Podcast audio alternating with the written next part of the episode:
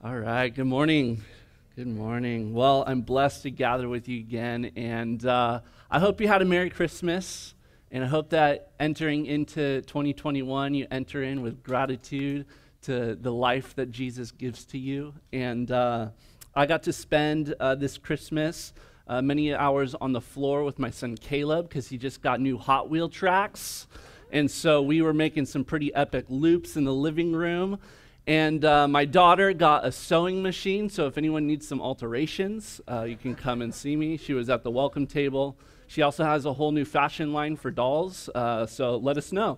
No, just kidding. But she uh, she's super. She's a fast learner. She's already sewing stuff. But um, my wife and I, we got to sit back uh, on Christmas and just reflect on all that God has done in this year and and uh, in this season as we've begun this church and one of the things we're so thankful for is the fact that we get to raise our family in this community.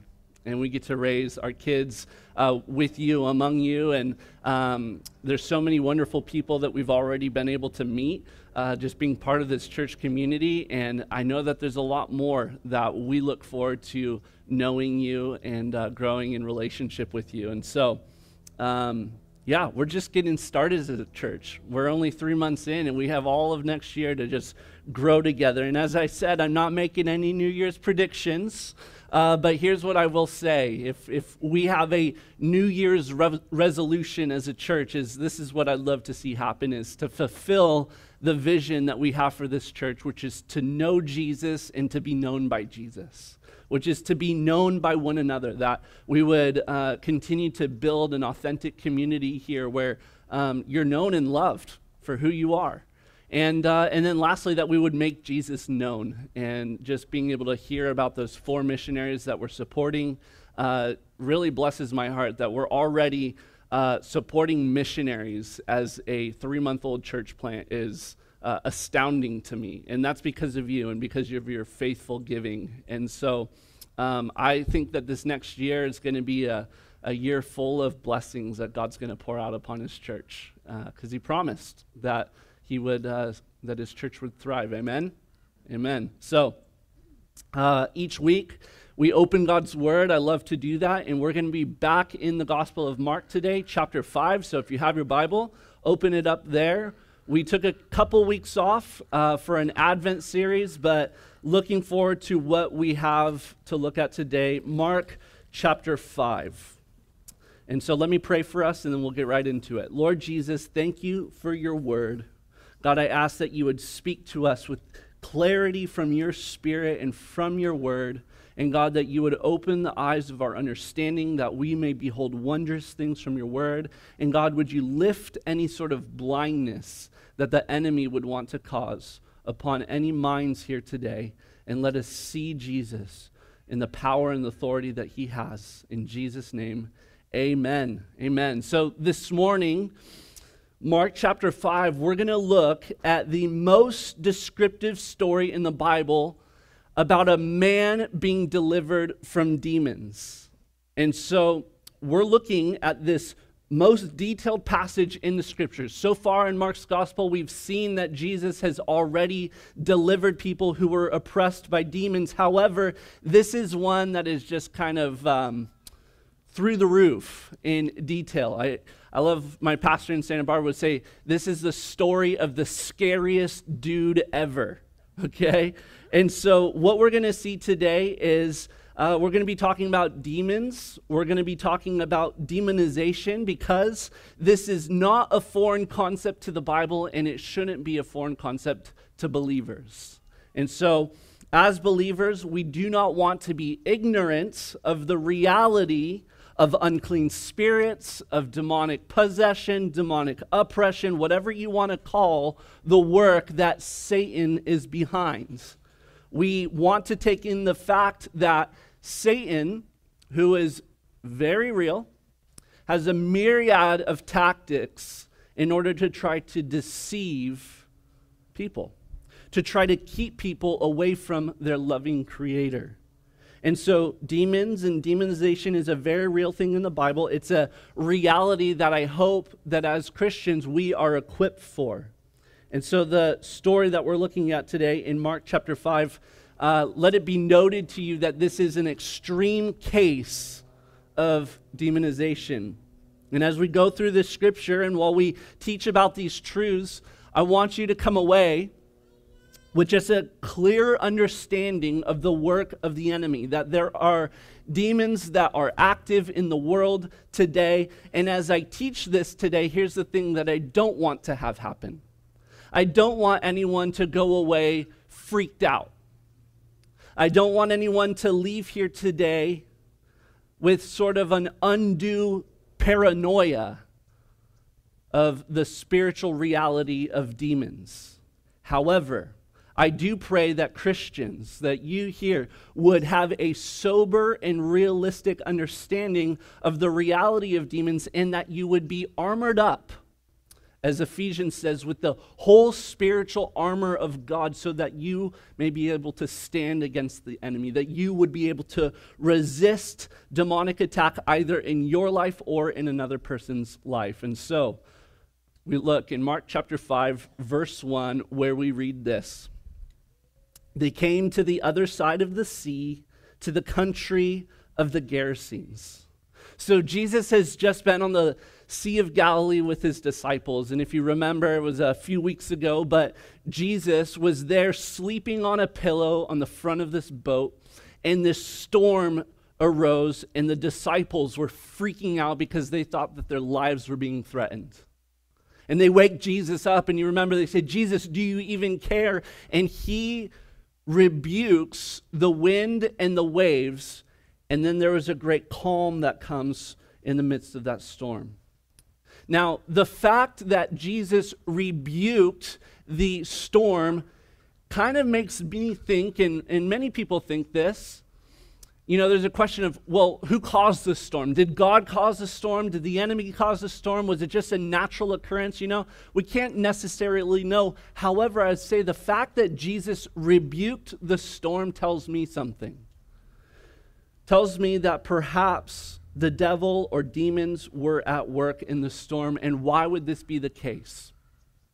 Well, it is because there was a spiritual clash that was about to happen in the spiritual realm, and it would manifest itself in the physical realm because Jesus was going to the other side. He was going to the region of the Gerasenes, and what waited him on that side was this man who was severely demonized.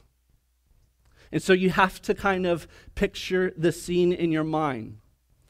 There's this man, and Satan has had a field day with this guy. He's caused all sorts of fear in the community. They've tried to lock him away and keep him away from society. And Satan knew that Jesus was crossing over the lake and that Jesus, as soon as he would see this man, that he would have compassion and love upon him and that he would want to deliver him because that is what Jesus does. Jesus is a deliverer of our oppression. He came so that he could destroy the works of the enemy. And so, as he lands that boat on the shore of Galilee, you have to kind of picture it in your minds. The disciples are freaking out because they see this man running down the hill down towards the water, and he just looks gnarly. Before we get to the man that is running down this hill, I just want to think for a moment about the disciples. You know, they've got a little bit of low esteem because they've just been rebuked for their lack of faith. Jesus, he's confident as always. And they land that boat on the shore. Disciples are all windblown, and they see this man coming down at them. Imagine if Jesus was not in that boat with them, what the disciples would have done. They would have scrammed, like, we're going to the other side. We're leaving this place. Which tells me something, which tells me that as disciples, you and I, really, we stand no chance against the oppression of the enemy. We need to have Jesus in the boat with us if we think that we're going to stand up against the devil or against demons. And here the disciples have Jesus in their boat, so they're good. And Jesus steps off that boat, and as soon as he steps onto the shore, you've got this man running down at them. He's got dried blood and mud pasted onto his body.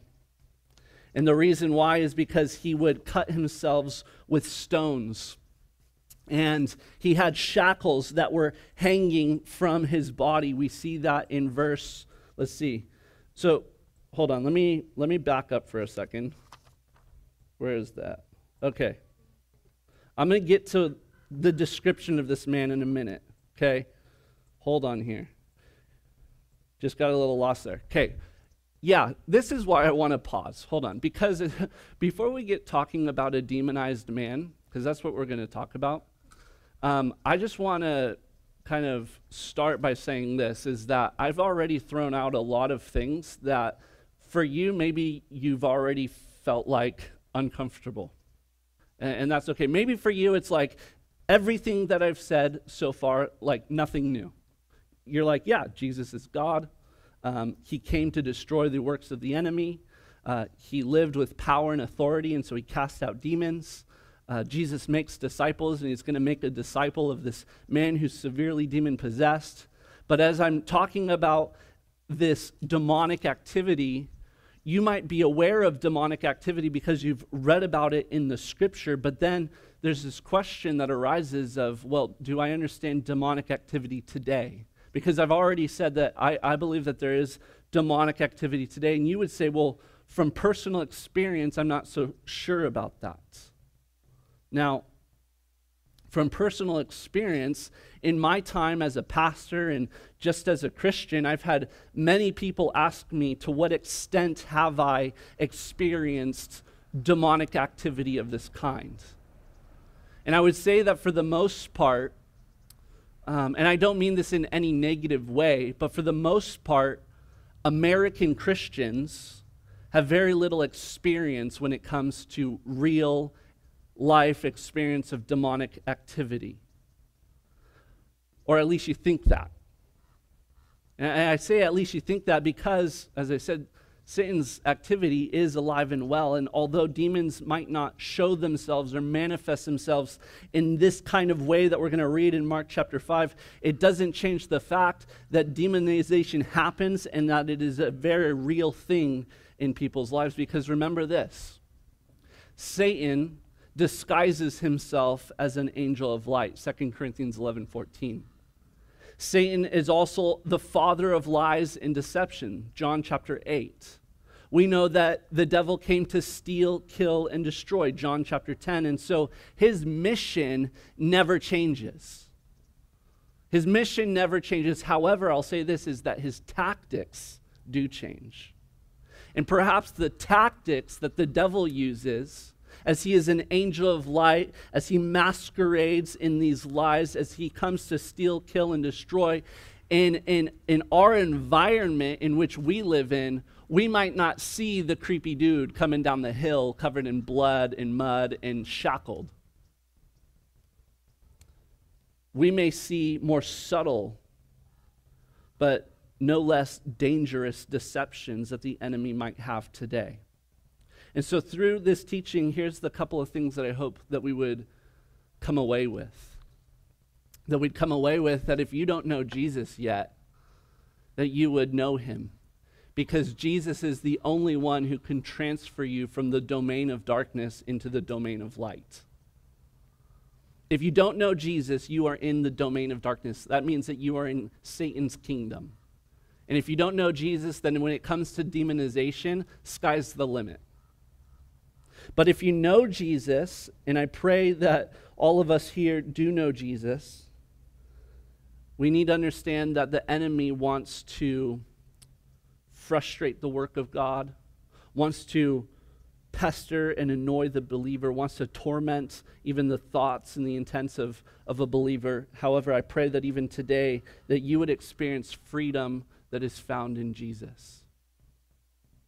I also hope that today, as we continue on, that we would expose the works of darkness, that we would expose the lies of the enemy. I'm, I just, I want to expose that pesky liar, Satan. Amen?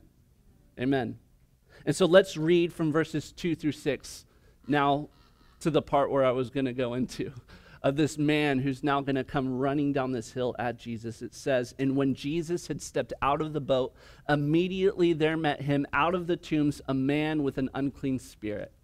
He lived among the tombs and no one could bind him anymore, not even with a chain. For he had been often bound with shackles and chains, but he wrenched the chains apart and he broke the shackles in pieces. No one had the strength to subdue him. Night and day among the tombs and on the mountains, he was always crying out and cutting himself with stones. And when he saw Jesus from afar, he ran and fell down before him. Now picture the scene in your mind. Jesus steps off of this boat. The disciples are weary. And as soon as Jesus gets on the shore, this man comes running full speed at him. He's naked. He has a dried mixture of blood and dirt because he's been cutting himself with stones. He has pieces of chains hanging off of his wrists. And he comes toward this boat yelling. And as he gets closer and closer, right, disciples are like deer in the headlights. But Jesus, calm and resolute, sees this man coming towards him. And as he gets closer, the man falls down at Jesus' feet.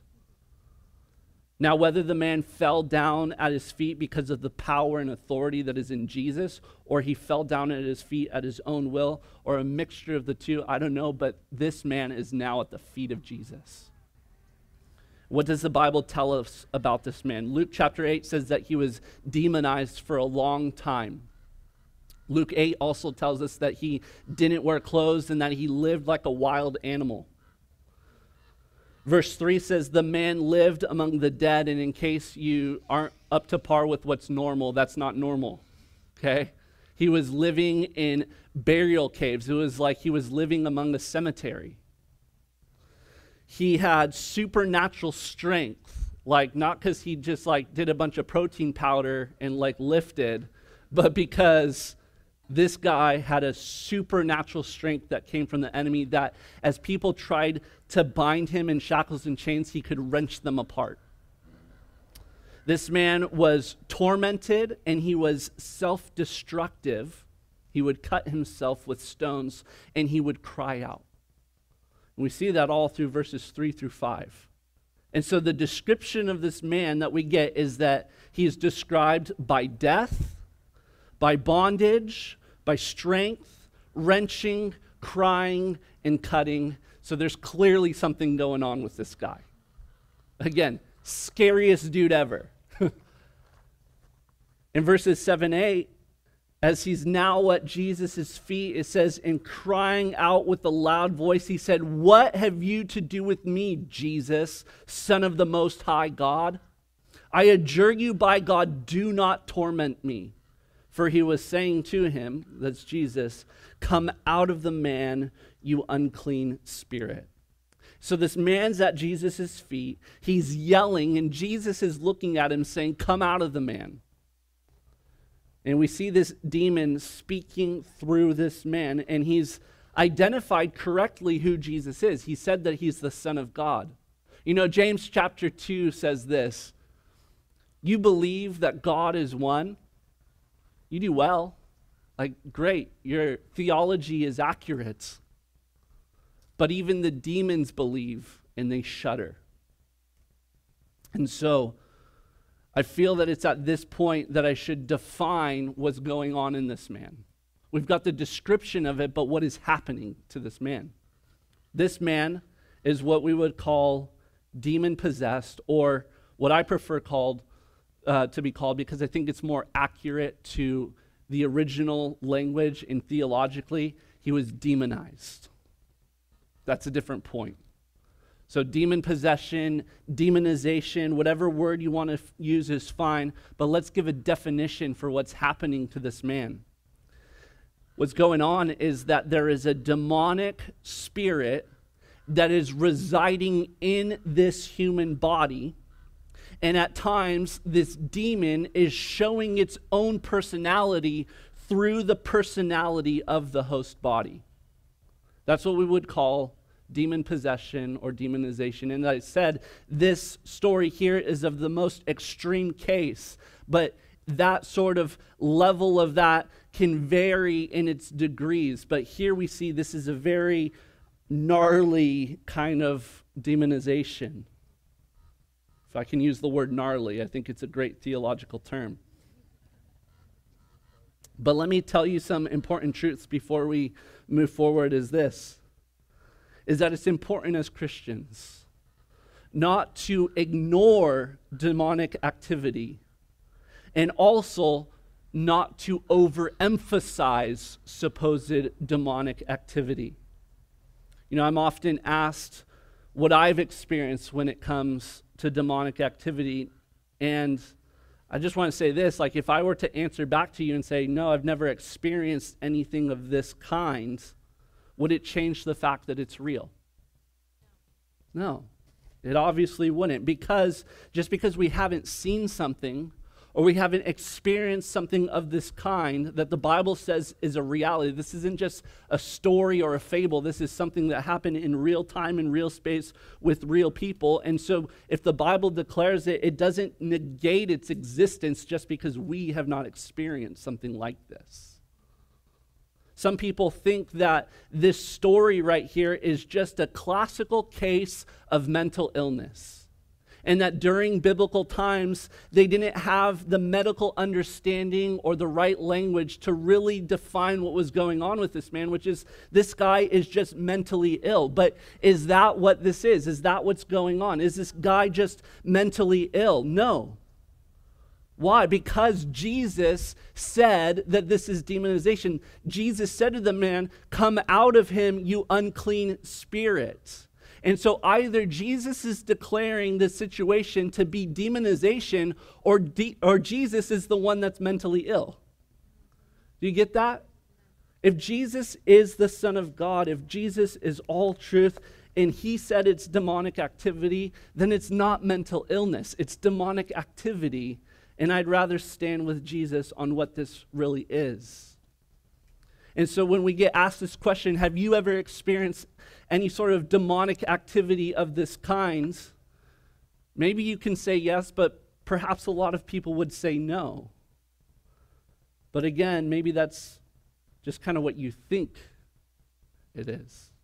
Because what I find and what I think, and sure, this might just be my thought, but I think that there's a lot of demonic activity of this kind. However, we would label it differently we would say that person is on drugs, that person is mentally ill, or some other thing, when in reality, there's demonization.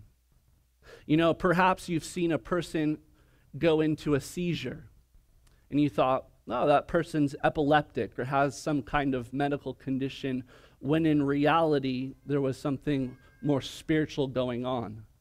And listen to me. The Bible recognizes that seizures are sometimes caused because of physical illness. But the Bible also recognizes that seizures sometimes occur because of a spiritual condition of demonization. See, we need to have the discernment as Christians to understand that if someone is convulsing, is it something that is physical and medical, or is it something that is spiritual and demonic? You know, someone might have prolonged back pain. But in the Bible, Jesus healed a woman that was keeled over in back pain for 18 years. And after he healed her, you know what Jesus said?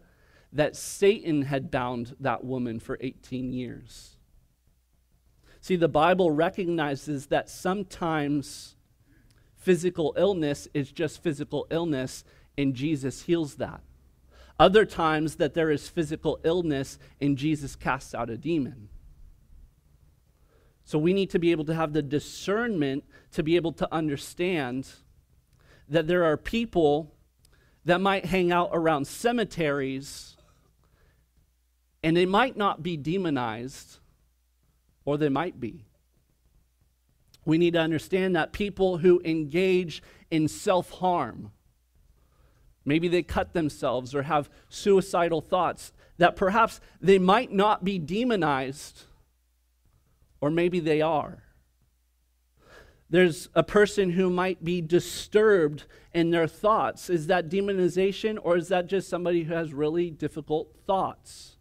See, not every person who uses drugs is demonized, but drugs are often a place for demons to get a foothold. Not every person who wears black and listens to death metal is demonized. Some people just like it as a style. But some people that are drawn to black and to death, perhaps there's something much more spiritual going on. See, certainly not every person who has a mental illness has a demon. Please understand what I am saying here. I don't want any emails this week. How do you distinguish, though, when the world labels something in a certain way as just a physical thing when in reality there's a spiritual thing going on? That's why, as believers, we need to have discernment. Like I said, in the Gospels, you see one person was blind and Jesus healed their blindness. Another person was blind and Jesus cast out a demon. Jesus knew what each person needed and he had the discernment to be able to know what to give. And Jesus has that same authority and power that he gives to his disciples. Now, here's the thing Jesus always gets the diagnosis right. Unfortunately, as his disciples, we don't always get the diagnosis right. Sometimes we say something that is truly just physical, we say it's spiritual. And a lot of damage in the church has been done because of that. And sometimes things that are clearly spiritual, the church has said, no, that is just something physical. Here, take this. And we've done significant damage. So, either way you fall, both are errors but simply the fact is that we need the discernment that comes from Jesus. And so clearly, this man has a problem going on. And we want to be careful that we don't just take Mark chapter 5 and place that on every single person that has some sort of difficult problem going on in their life. But we need to understand that if we're just going to label things as mental illness or personality disorders or self harm or social identity, when in fact a more proper label might be demonization. See, the reason the world gives these labels or diagnoses is simply because they don't believe in the possibility of a spiritual component. They don't believe in a spiritual realm. But Christians, hello, there is a spiritual realm that is as real, if not more real, than the physical realm. And we cannot be fooled. Satan is alive and well. In his book, uh, Screwtape Letters, written by C.S. Lewis, this one's for you, Dave, is uh, this book that gives a sobering look at the reality of demonic activity. If you've ever read Screwtape Letters, it is a fictional work. However, it exposes some of the tactics of the enemy. And C.S. Lewis in that book says that we can make two equal and opposite errors about the devil. I think this is a really key point. Two equal and opposite errors about the devil. One is the error of disbelieving in him, the other is the error of excessive belief in him. C.S. Lewis goes on to write that we can either have the error of being a materialist or a magician. Both are errors, they're just opposite errors, which tells us that when it comes to Satan and demons, we as Christians need to strike a balance. We need to understand that we live in a realm that is both physical and spiritual, and we need spiritual discernment to be able to navigate through that. What do I mean by this? Your car breaks down and you say, oh man, the devil's after me, spiritual warfare. It's like, no, dude, you just haven't changed your oil in 60,000 miles. right? It's like, yeah, I saw this one book one time and it had like images of food all over it. And it's like, it was like, the devil made me overweight. It's like, no, you just need to understand that you yeah, temptation is real. You wanted to have a little extra turkey at Christmas, right? But it's like you got to understand not everything is the devil. And yet, in the same way, we might see somebody and just say, oh, they have mental illness or they're insane, when really there is something going on where night and day they are being tormented by a demon. Now, discernment, discernment, discernment. How do we have that? How do we know what which is what? You need Jesus for that. You need Jesus for that. Now, back to that question have I experienced this kind of demonic activity? And I would just tell you yes. I've seen people convulsed. I've seen people go unconscious. I have heard people scream and growl. I've heard demons curse God. I've personally been annoyed and tormented by demons. I've not been possessed, but I've certainly been oppressed by demonic activity. I've undergone intense spiritual warfare in my own life, and so I'm convinced that Satan is real and active, but I'm even more convinced that he who is in me is greater than he is in the world. Amen? Amen. And I'm happy to share my experiences with anyone who wants to come and talk to me about those experiences. Maybe you have experiences and you want to come and talk to me or one of our pastors about those experience, experiences. We would be happy to talk about our own personal experience, experiences with demonic activity. However, we do not determine our doctrine based off of experience. We determine our doctrine based on the Word of God. So we're going to go back to verse 7, where verse 7, the demon is now at the feet of Jesus and he says to him, What do you want? Why are you here, essentially? He's calling Jesus to the mat and he says, Do not torment me. Says, Do not torment me because he considered it torment to be cast out of this man. Because the reason demons want to inhabit mankind is because they want to attack God in his kingdom. And since they can't get to God, they'll get to the thing that God loves most those who are created in the image of God, and they will try to mar the image of God. And a lot of times we hear about these stories, and maybe it piques a certain kind of interest, a certain kind of curiosity where you say, Yeah, I've never seen that. I kind of want to see something like that, just to kind of see it for my own personal experience. But can I just say, the manifestations that we see here in Mark chapter 5 is not something for Christians to seek after, it's not something for Christians to enjoy or to be entertained by.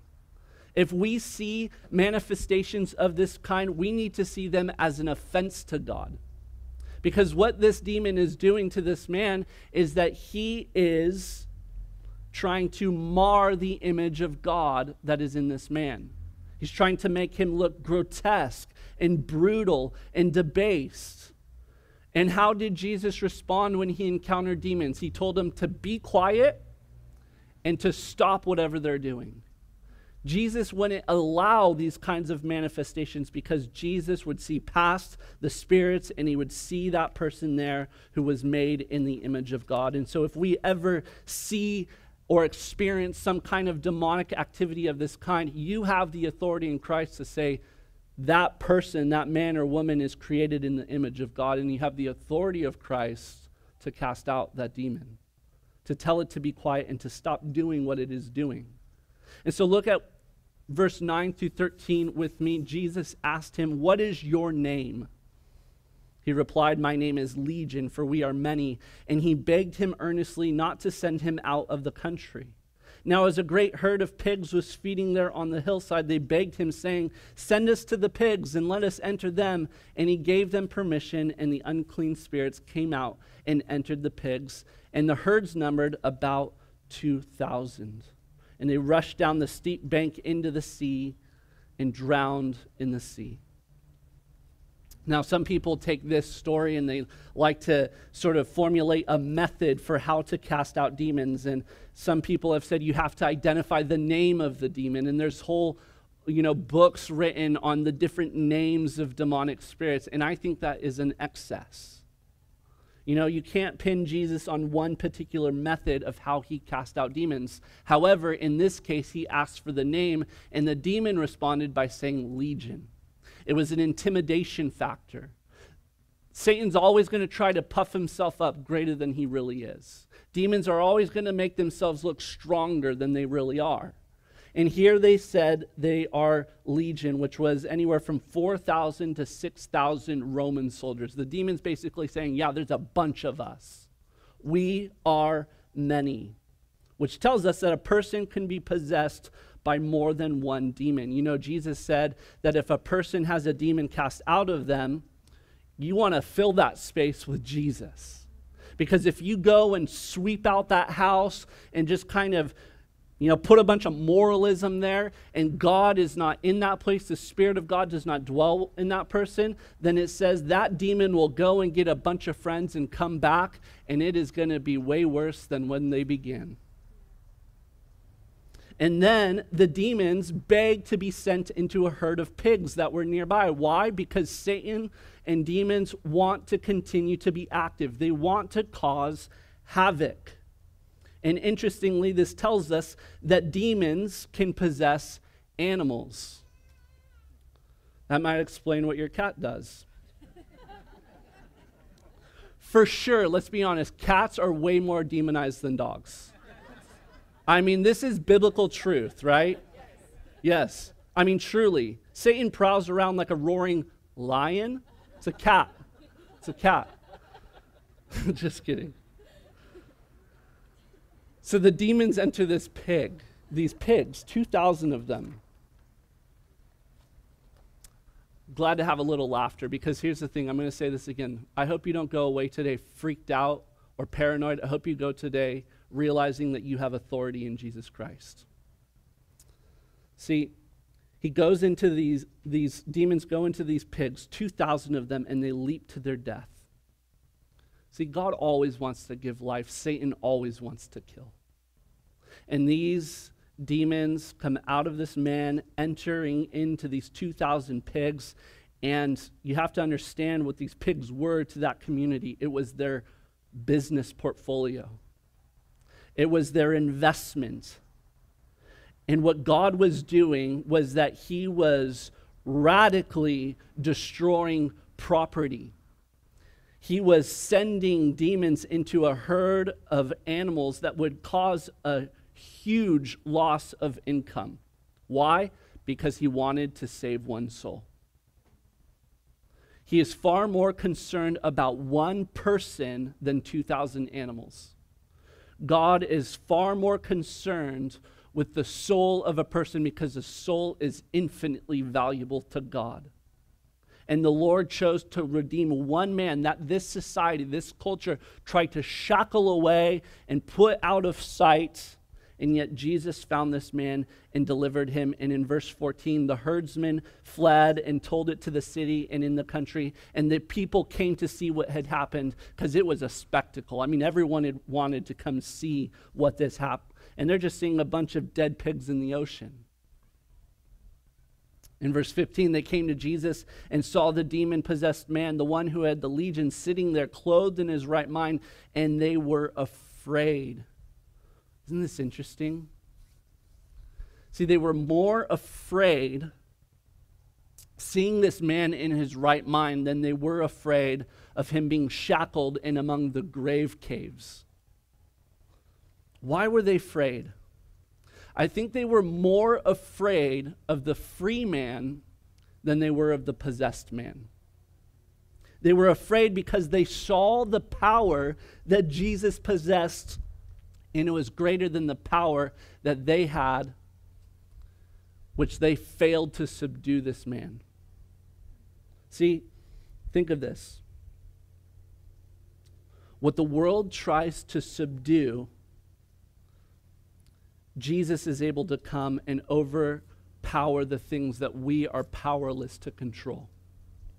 I think the reason why fear was inside it is because the world is often afraid of the redemption and the freedom that Jesus gives because they see it as a power that far surpasses their own control.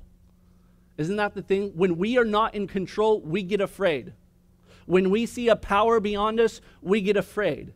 Even if it's a power that comes from God, there is fear because they see that they lack the control to subdue.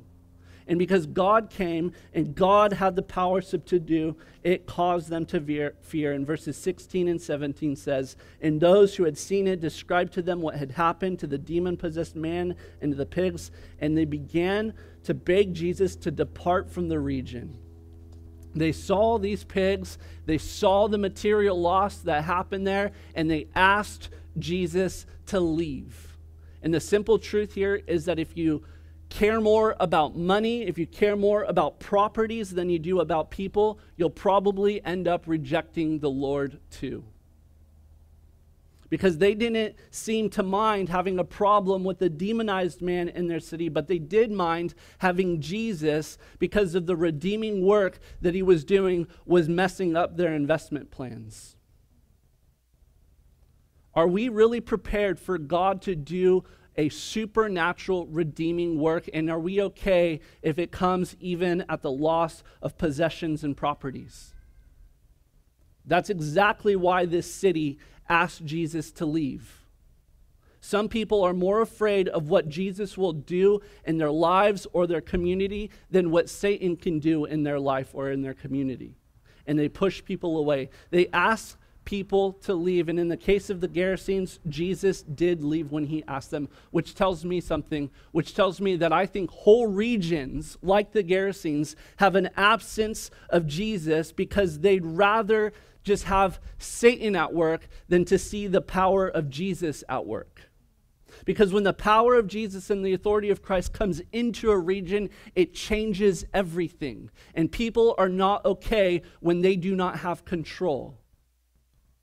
When Jesus came, he had control. And as we end here, verse 18 and 20, it says, And as he was getting into the boat, the man who had been possessed with demons begged him that he might be with him.